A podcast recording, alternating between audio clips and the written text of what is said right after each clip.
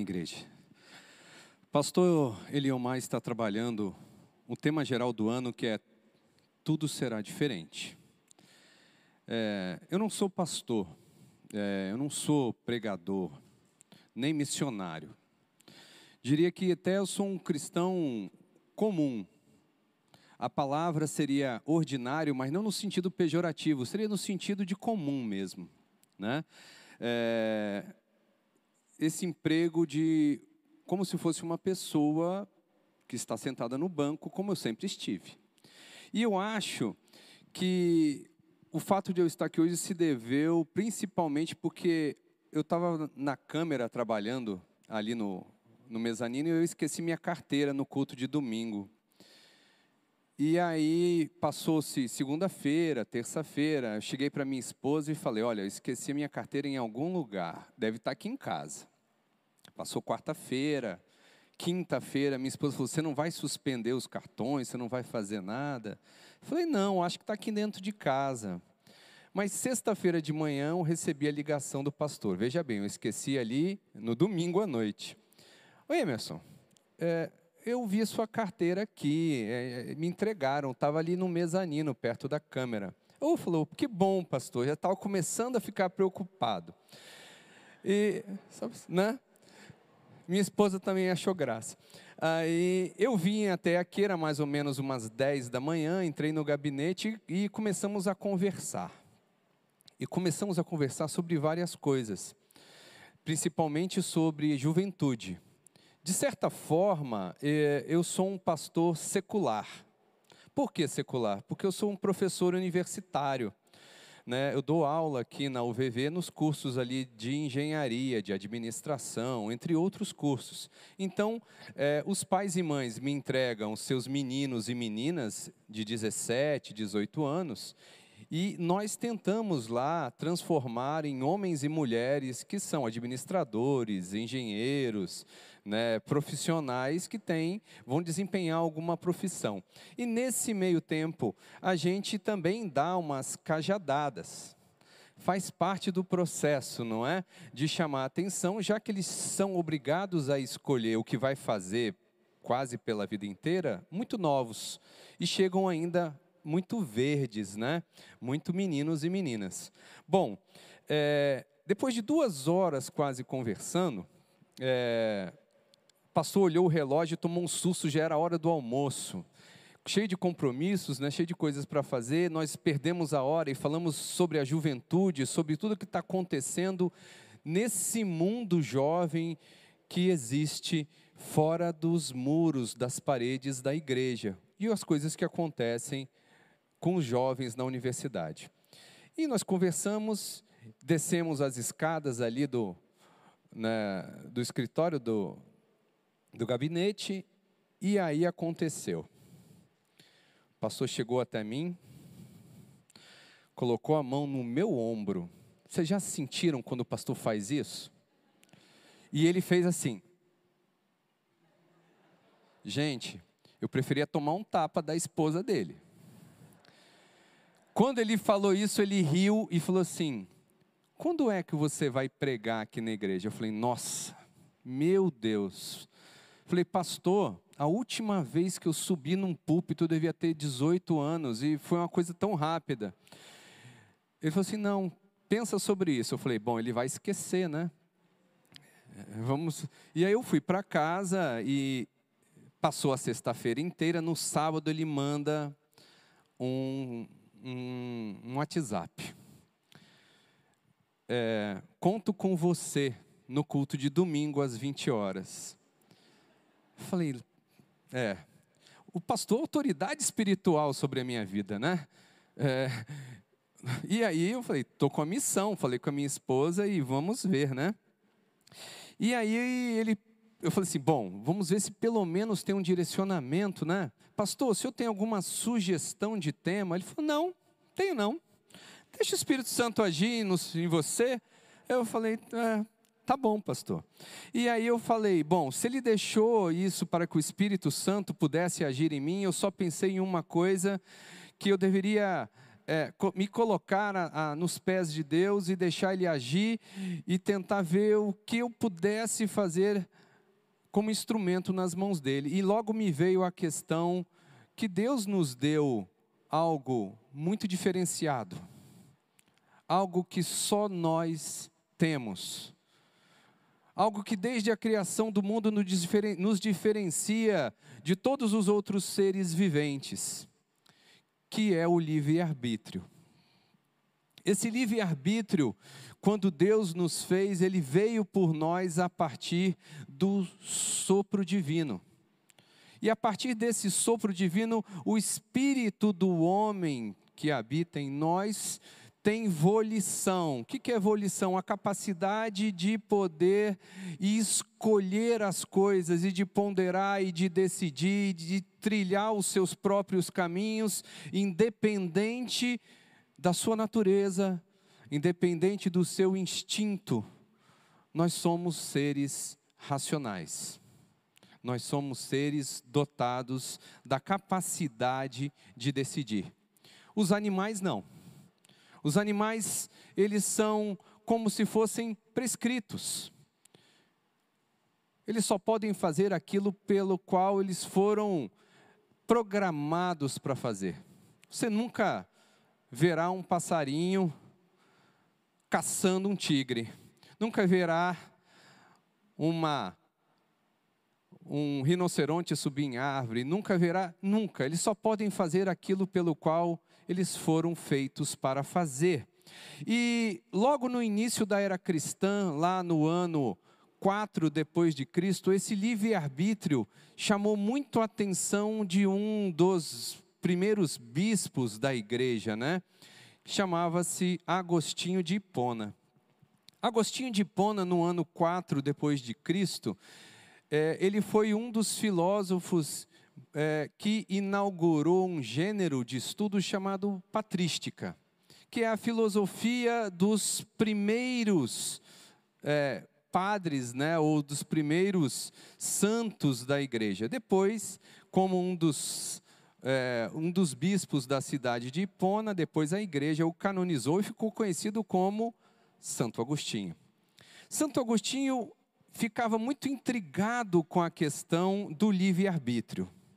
Porque, ora bem, se o livre-arbítrio nos foi dado por Deus, e nós podemos escolher o nosso caminho, e na escolha do nosso caminho nós podemos escolher fazer o bem, ou podemos escolher fazer o mal, então, o livre-arbítrio que foi criado por Deus nos permite escolher o mal. Então, o mal viria de Deus. Preste atenção, esse era o raciocínio que Agostinho tinha. Será que o mal poderia vir de Deus?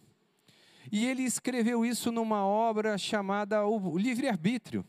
E meditando, meditando, meditando, ele chegou à conclusão seguinte: que não é o livre-arbítrio algo que leve, né, que conduza você a ser mal, porque o mal já existia em Deus ou que Deus era mal. Mas na verdade, o livre-arbítrio faz com que você possa se afastar de Deus. Deus, quando criou o homem, ele não queria que o homem o adorasse ou o amasse por obrigação. A Deus importa que os seus adoradores o adorem em espírito e em verdade. A verdade, a verdade numa adoração que é condicionada, que é forçada, que está pré-escrita, não. Deus não queria isso. Deus nos deu a capacidade de podermos escolher segui-lo e nos aproximarmos dele e praticarmos o bem. Então, o mal, segundo Agostinho, nada mais era do que você se afastar de Deus ou a não presença de Deus. Então, o mal, ele não existe por si só. Segundo Agostinho, o mal é a falta de Deus ou o distanciamento de Deus. Desta forma, assim, quando você é, está nas, na escuridão, se nós apagássemos toda a luz que há aqui dentro, todo, que não restasse nem uma réstia de luz, você poderia chegar a pensar que a escuridão existe por si só.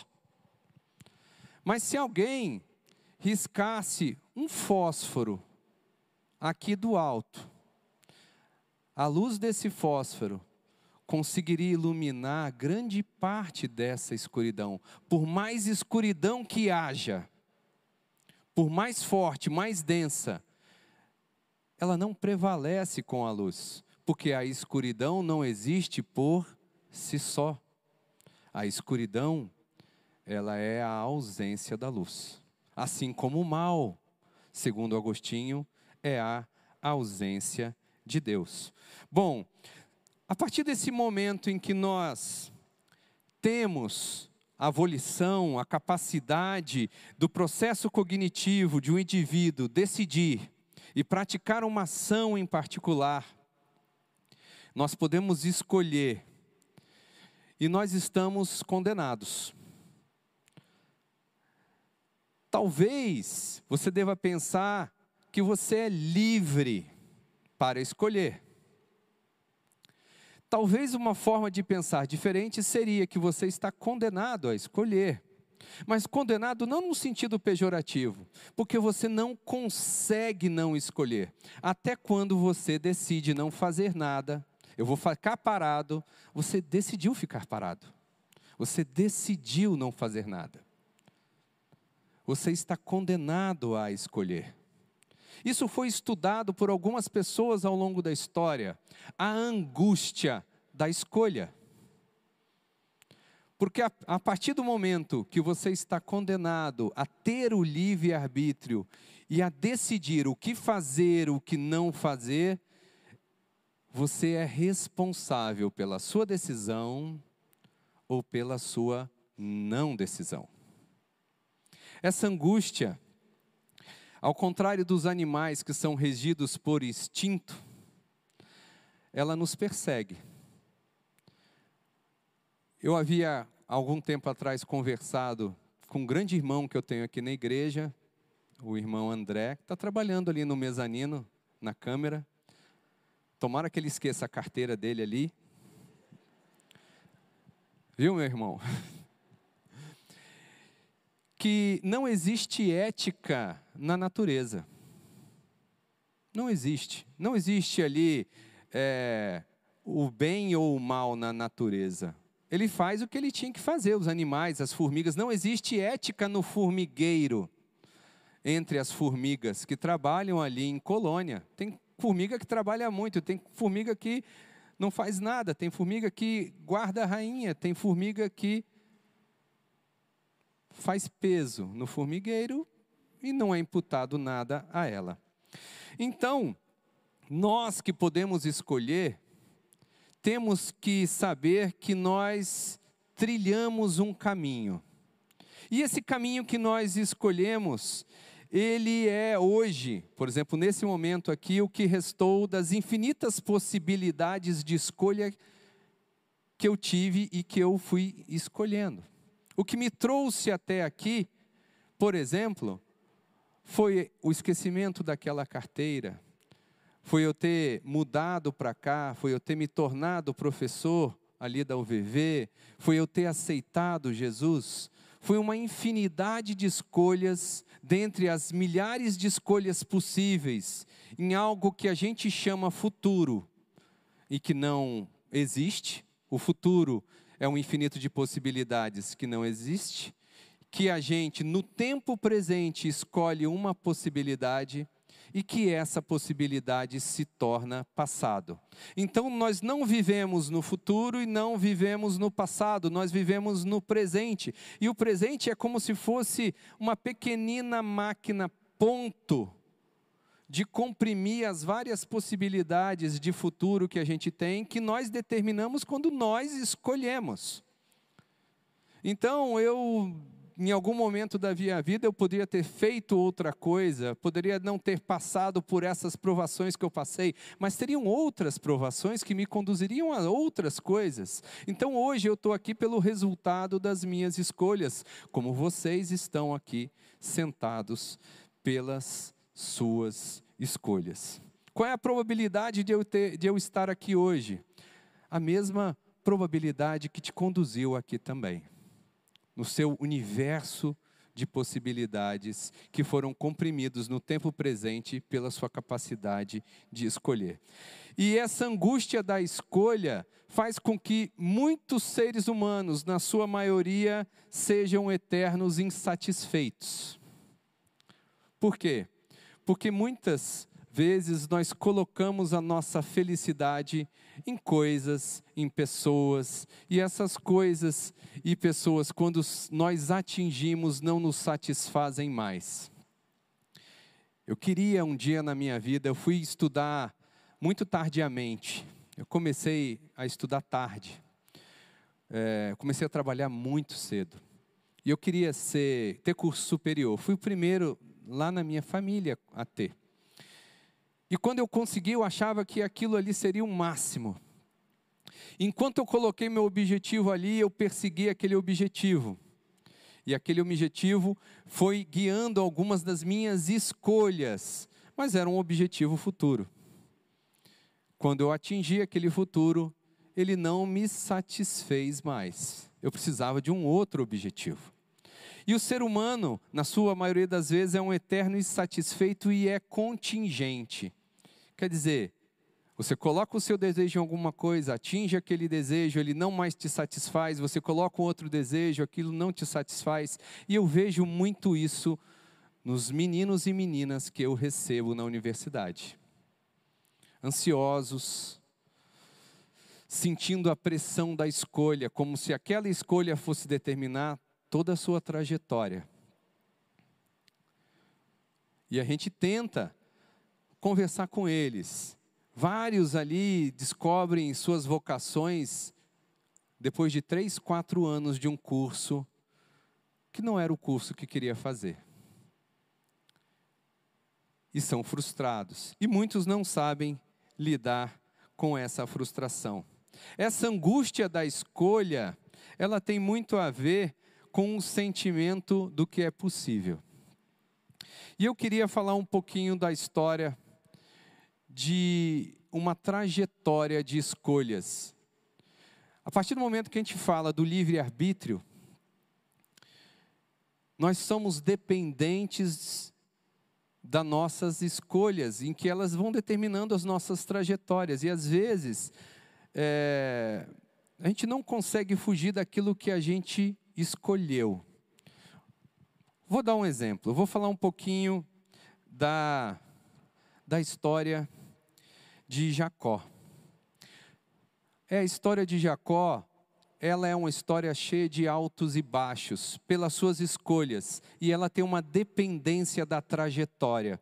Dependência da trajetória significa, a partir do momento que ele fez um ato aqui, aquele ato impacta a vida dele, e, e ele tenta é, é, lidar com aquelas frustrações de uma escolha mal feita, e a história de, de Jacó é cheia de altos e baixos. E eu gosto da história porque, no final das contas, ele conseguiu escapar do dilema de estar preso à trajetória dele. Bom, o nascimento de Jacó, todos aqui que são cristãos sabem que ele é filho de Isaac e que é, a mãe dele estava esperando gêmeos, o Esaú e o Jacó. E quando ela dá à luz, Isaú sai primeiro, e preso ao seu calcanhar sai Jacó. A Bíblia fala ali em Gênesis 25, 26, depois nasceu o irmão, segurava a mão o calcanhar de Esaú. Por isso foi-lhe dado o nome de Jacó. Yaakov é um nome que em, em hebraico tem algumas significações por causa da raiz da palavra. Yaakov pode significar aquele que prevaleceu. Muitos, em alguns estudos, isso aparece, aquele que prevaleceu porque ele, em algum momento para frente da história dele, ele peleja contra Deus. Durante um dia inteiro, uma noite, ele prevalece. Mas como que ele podia ser batizado no nascimento? Se isso aconteceu muito tempo depois. Mas a raiz da palavra também remete, se você tirar o, iode, que é uma, uma letra, fica o calcanhar, aquele que nasceu grudado ali no calcanhar. Então, Gênesis 25, 26 fala: ele segurava a mão do seu, o calcanhar do seu irmão Esaú, por isso lhe chamaram de Jacó. E era Isaac, já de idade avançada, tinha 60 anos, quando Rebeca lhes deu a luz. Jacó era uma pessoa obstinada. Jacó, ele queria ser vencedor. E ele era muito inteligente. Só que ao contrário do seu irmão, que era dado à caça e ao campo, Jacó era dado ao rebanho, a cuidar das ovelhas. E o seu pai, Isaac, amava a Esaú mais do que a Jacó. E diz a história que Esaú foi caçar e chegou extremamente exausto e cansado. E Jacó tinha feito um guisado vermelho de lentilhas. E ele falou: Dai-me de comer disso aí, porque eu estou a morrer. E Jacó falou: Me vende por esse guisado a sua primogenitura, já que ele tinha sido o segundo a nascer. E Esaú falou assim: De que me vale isso? De que me adianta a primogenitura se eu estou a morrer? Toma a primogenitura e me dá de comer. E ele vendeu, e vendeu barato. Vendeu por um guisado, algo que ele achava que não tinha valor. Tudo aquilo, pessoal, que nós não damos valor, que a gente não der valor, a gente vai perder. Seja esposa, seja emprego, seja primogenitura, seja a salvação. Tudo aquilo que a gente não der valor, nós vamos perder. Então, de certa forma, um pouco mais esclarecidamente, Jacó compra barato de Esaú a primogenitura. No momento em que Jacó, em que Isaac já, já estava próximo a falecer, ele precisava dar a bênção. A mãe fala: Meu filho, seu irmão saiu para caçar. Toma a bênção do seu pai.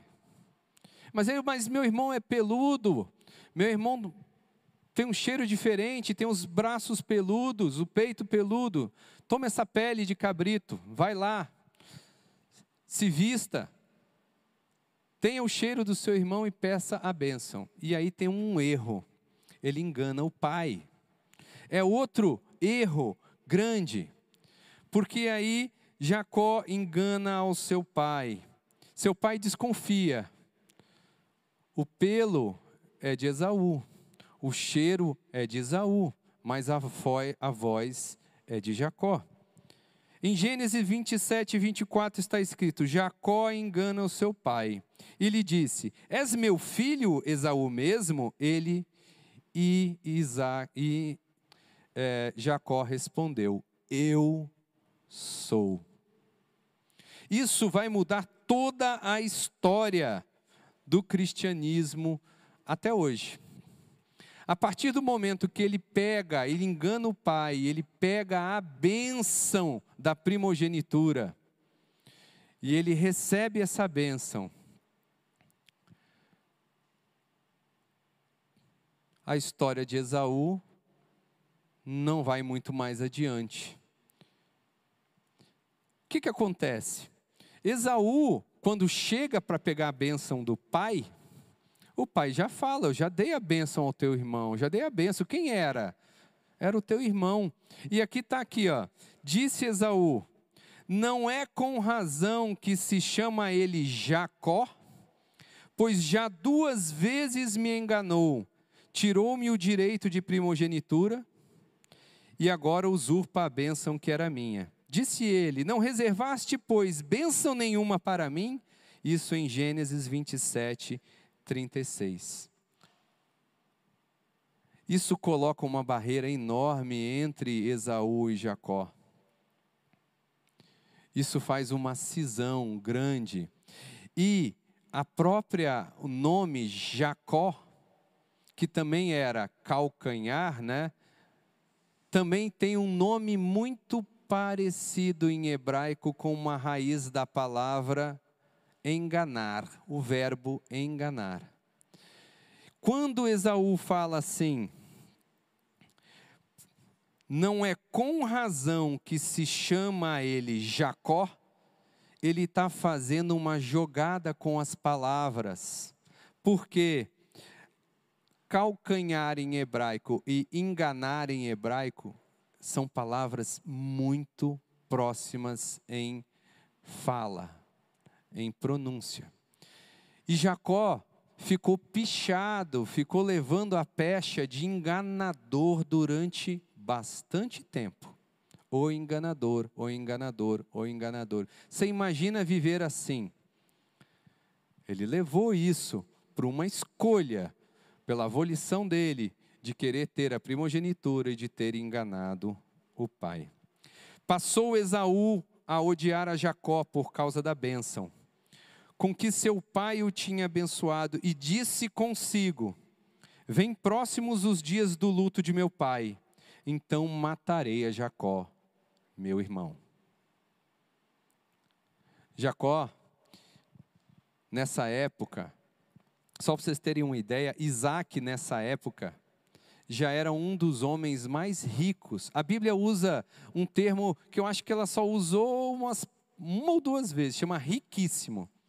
Isaac era tão rico que o rei Abimeleque tinha é, inveja, ciúme da riqueza de Isaac. Abraão, que não tinha nada, tinha se tornado um homem rico, Isaac tinha prosperado mais ainda. Durante a vida de Isaac, Isaú e Jacó prosperaram bastante, mas chegou um momento em que Jacó teve que fugir. E a vida de Jacó fez um poço. E ele fugindo, teve que se esconder na casa do seu tio Labão, irmão da sua mãe. Lá, ele conheceu uma mulher encantadora, chamada Rebeca. E ele quis a Rebeca como sua esposa, mas seu tio, o tio dele, muito esperto, falou: Olha, você está aqui comigo, se você trabalhar por ela sete anos, você leva, você casa com ela. E ele trabalhou sete anos. Esses sete anos que ele trabalhou, quando ele foi desposar, ele desposou a irmã mais velha. Ele foi enganado pelo tio. Desculpa, Rebeca não. Lia. Eu falei Rebeca? Desculpe, pessoal. Ele desposou Lia. E ele falou: não era essa a esposa. Trabalhe mais sete anos. E era engraçado o tanto que é, isso começou, essas escolhas, ele ter desposado Lia, ele ter desposado depois a, a, a, a irmã depois ele desposou a serva de Lia. Depois ele desposou a serva de Raquel. Era um homem que tinha quatro esposas. Gente, eu tenho uma esposa. Estou quase dez anos casado. É fácil. Quem está aqui há 10, 20, 30 anos sabe, né? Que o casamento ele é um ceder, ele é, alguns falam comer um pote de sal às vezes. O homem tinha quatro. Você imagina? E ele começou a ter filhos. E houve contenda entre as esposas. Era um homem poligâmico, com esposas que tinham ciúmes, com vários filhos de esposas diferentes. Você imagina como que era a vida de Jacó? Não era fácil. Ele ficou 20 anos com Labão. casado com Lia, Raquel, a serva de Lia, a serva de Raquel, tendo filhos, filhos, filhos. E ele ficou com Labão 20 anos fugido de seu irmão que queria matar. Por quê? Porque em algum momento lá atrás, ele decidiu pegar a bênção da primogenitura, decidiu enganar seu pai, entrou em contenda com seu irmão, era um homem rico que teve que deixar tudo para trás, fugir, começar a vida de novo, ficar 20 anos longe, ter quatro esposas, ter inúmeros filhos. E ele assim ainda não tinha paz. Chegou um momento em que a prosperidade, Deus era com ele, apesar de todas as dificuldades, ele começou a prosperar e Labão prosperou muito com o trabalho de Jacó.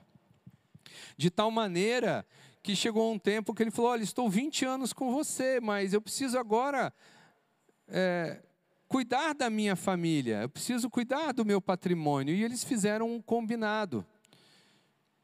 E nesse combinado, Jacó começou a prosperar. E óbvio que Labão entrou em contenda com ele. E chegou um momento em que ele precisava sair dali. 20 anos trabalhando com Labão, 20 anos longe da sua terra, 20 anos longe da terra do seu pai. E ele decidiu voltar. Mas olha só, quando ele decidiu voltar, que ele até saiu meio escondido de Labão, com medo, ele precisava voltar a Esaú. Mas ele tinha medo, 20 anos depois daquela ação que ele fez, que o irmão ainda queria matá-lo. Tanto que ele, muito rico, enviou vários mensageiros à sua frente, com bois, vacas, cabritos, Olha, estou indo, eu estou vindo lá atrás, receba os meus presentes. Quando ele soube que Esaú vinha até a ele, com 400 homens, ele gelou de cima embaixo. Por quê? Ele acha. Por que, que ele gelou? Por que, que ele fez isso? Porque de alguma forma ele acreditava que o que ele fez tinha uma consequência. E que esse irmão ainda queria matá-lo, e que ele ainda precisaria lidar com isso. E você vê um homem de Deus, que fez uma escolha lá atrás, e que ele era dependente daquela escolha. Apesar de tudo o quanto ele fez, Deus o fez prosperar. A vida dele, a Bíblia conta que a vida dele tinha altos e baixos. Quando ele encontrou finalmente o seu irmão, que ele o abraçou e que ele viu que o irmão o havia perdoado e não o queria matar, aquilo foi um peso que saiu da vida dele.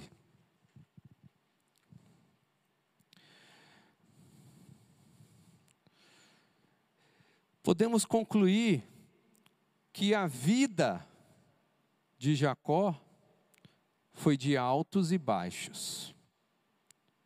Que aqui Jacó errou, reconheceu o seu erro, que isso mudou a trajetória que nos conduziu hoje ao cristianismo.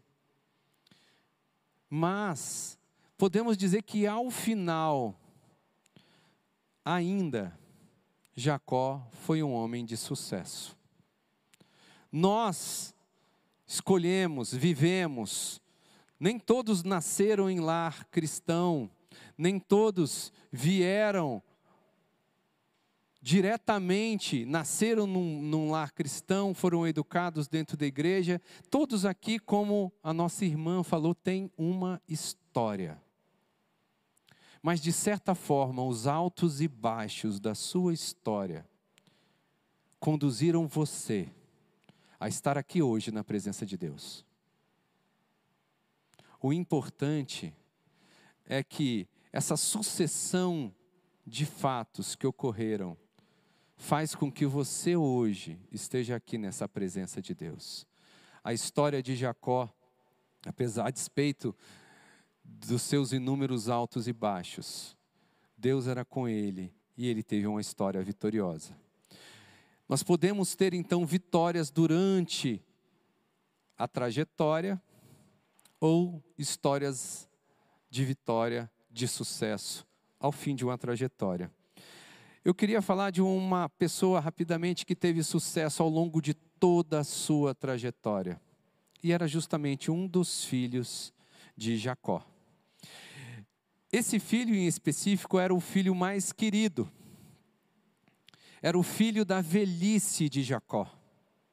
Era o filho da sua esposa mais amada, a primeira, aquela por qual ele se apaixonou e trabalhou tanto. José. José era o filho da velhice e amado, e isso trouxe problemas também para Jacó, ele preferir mais um filho do que o outro, e ele não escondia. Essa preferência fez com que os ciúmes dos seus irmãos também tentar, fizesse com que eles tivessem que intentar contra a vida de José. Ele não disfarçava o amor que ele tinha por José.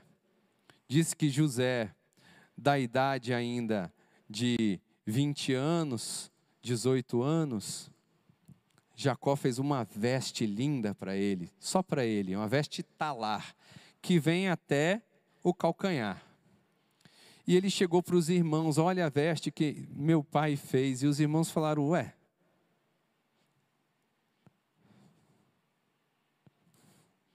Por que meu pai fez para você e para a gente não?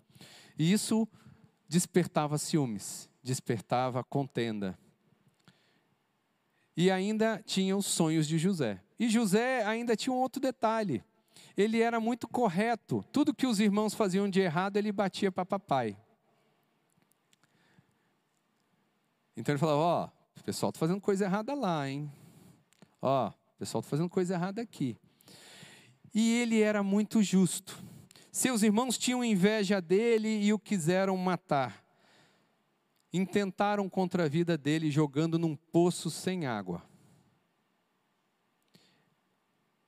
José foi deixado ali para morrer. Ele só não ficou ali porque um dos irmãos falou: De que adianta matá-lo? Não adianta nada, vamos vendê-lo. Deus passava por ali alguns mercadores ismaelitas. Eles falaram: vamos vender o nosso irmão. E ele foi vendido como escravo por 20 ciclos de prata. Eu tive curiosidade de olhar quanto que era isso daí, gente. Vender um irmão caçula, 20 ciclos de prata. Hoje daria em torno de mil reais. Os mercadores venderam, os ismaelitas, levando ele cativo, venderam para o guarda né, de Faraó, o comandante, que era Potifar, oficial do Faraó, comandante da guarda. Só que José, em nenhum momento, José ralhou, gritou, berrou, intentou contra Deus, intentou contra os irmãos, amaldiçoou os irmãos. José assumiu a posição na casa de Potifar como um escravo e tudo que ele fazia, ele fazia bem feito. Tudo que ele colocava a mão, ele podia fazer sempre melhor e mais bem feito que ele podia dentro das condições que ele tinha. Viu Potifar que tudo que José fazia prosperava. E que a casa dele prosperava. E ele colocou toda a casa na mão de José. E toda a casa prosperou e Potifar via. Mais uma vez, intentaram contra José, a esposa do Potifar. E mais uma vez José recuou. Da mesma forma como as vestes talares que José ganhou do seu pai foram levadas, né? Olha aqui, nosso irmão morreu. porque os irmãos tinham que falar para Jacó que José tinha morrido. Levaram as vestes ensanguentadas lá com sangue de carneiro. Dessa vez a esposa de Potifar tentou agarrar ele e também rasgou as vestes. Mais uma vez as vestes foram usadas contra ele. E José era reto, não cedeu às tentações. Enraivecida, a esposa de Potifar disse com as vestes na mão que José tinha tentado contra ela. E ele é preso. E ele vai à cadeia. E você não vê ele amaldiçoando a Deus, não vê ele culpando a esposa de Potifar e tentando argumentar que era ela. Ele vai para a cadeia. E lá ele faz tudo o que ele pode de melhor e cuida daquele lugar, a ponto do lugar se tornar um lugar bom. E o carcereiro é com ele e ele tem o cuidado daquele cárcere, que era um cárcere especial, que era das pessoas destinadas, presas a despeito de Faraó, né, que mandava prender. Mais uma vez, pessoal, as escolhas de José dentro do que ele podia fazer, dentro dos altos e baixos dele, conduziram ele a ser o melhor onde ele estava, com o que ele podia fazer, sem intentar contra Deus, sem intentar contra os irmãos. José, ele recebe ali a chave da cadeia, praticamente ele administra. Dizem que o padeiro e o cozinheiro de Faraó, num problema, se desentenderam e o Faraó mandou os prender.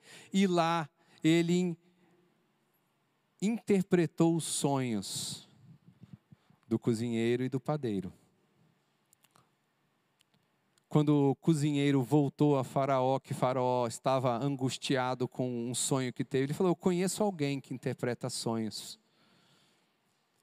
E eis que mandou trazer José, e ele interpreta os sonhos de Faraó, dos sete anos de fartura e dos sete anos de fome. E quando o Faraó observa que José faz tudo que José coloca a mão prospera, ele faz José o governante do Egito. Quando, quando chegou a fome, que Isaac e seus filhos que Jacó e seus filhos, desculpa, estavam morrendo de fome e foram até o Egito. Presta atenção. José já não era mais o mesmo. José tinha passado por muita coisa e era governante do Egito, responsável por administrar as coisas de Faraó. Conta a história que os seus irmãos, quando foram lá para comprar comida, não o reconheceram. Diz a história e alguns estudos que José, como governador do Egito, já usava as maquiagens egípcias, né? Os egípcios pintavam os olhos, usavam é, adereços, de tal forma que os seus irmãos não reconheceram, mas ele bateu o olho e reconheceu. E eu pergunto: José se vingou? José exerceu o seu poder? José intentou contra os irmãos. Diz a história da Bíblia que José sentiu no coração que precisava tirar toda a mágoa, todo o ressentimento e se aproximar de novo de sua família. Estudando a Bíblia, nós vemos que o caráter de José se assemelha muito com o caráter né, de Cristo. Ele não intentou contra, ele não se vingou, ele perdoou, ele não blasfemou. José viveu uma vida inteira de retidão, e sucesso na trajetória a despeito do poço, a despeito dos problemas, a despeito de tudo o que aconteceu. Ele foi do poço ao palácio, do poço onde estava sem água, que muitas vezes nós nos encontramos, até ser o governador do Egito em seu palácio, no palácio de Faraó. Nós temos dois tipos de trajetórias aqui. Uma trajetória de Jacó, que foi uma trajetória de altos e baixos, com poligamia, contenda entre as mulheres, contenda entre seus filhos, uma, uma vida muito atribulada, sendo perseguido por seu sogro, tendo que fugir do seu irmão que queria matá-lo. E ele chegou num sucesso ao fim da vida. E temos a história de José, que a despeito de todos os problemas que José passou, José agiu com retidão, com sabedoria, com perdão, com humildade. Nós podemos então, de forma racional, escolhermos que tipo de sucesso nossa vida vai ter. Temos que agir ao máximo possível, seguindo o caráter de Cristo, perdoando, aconselhando, amando, tendo sucesso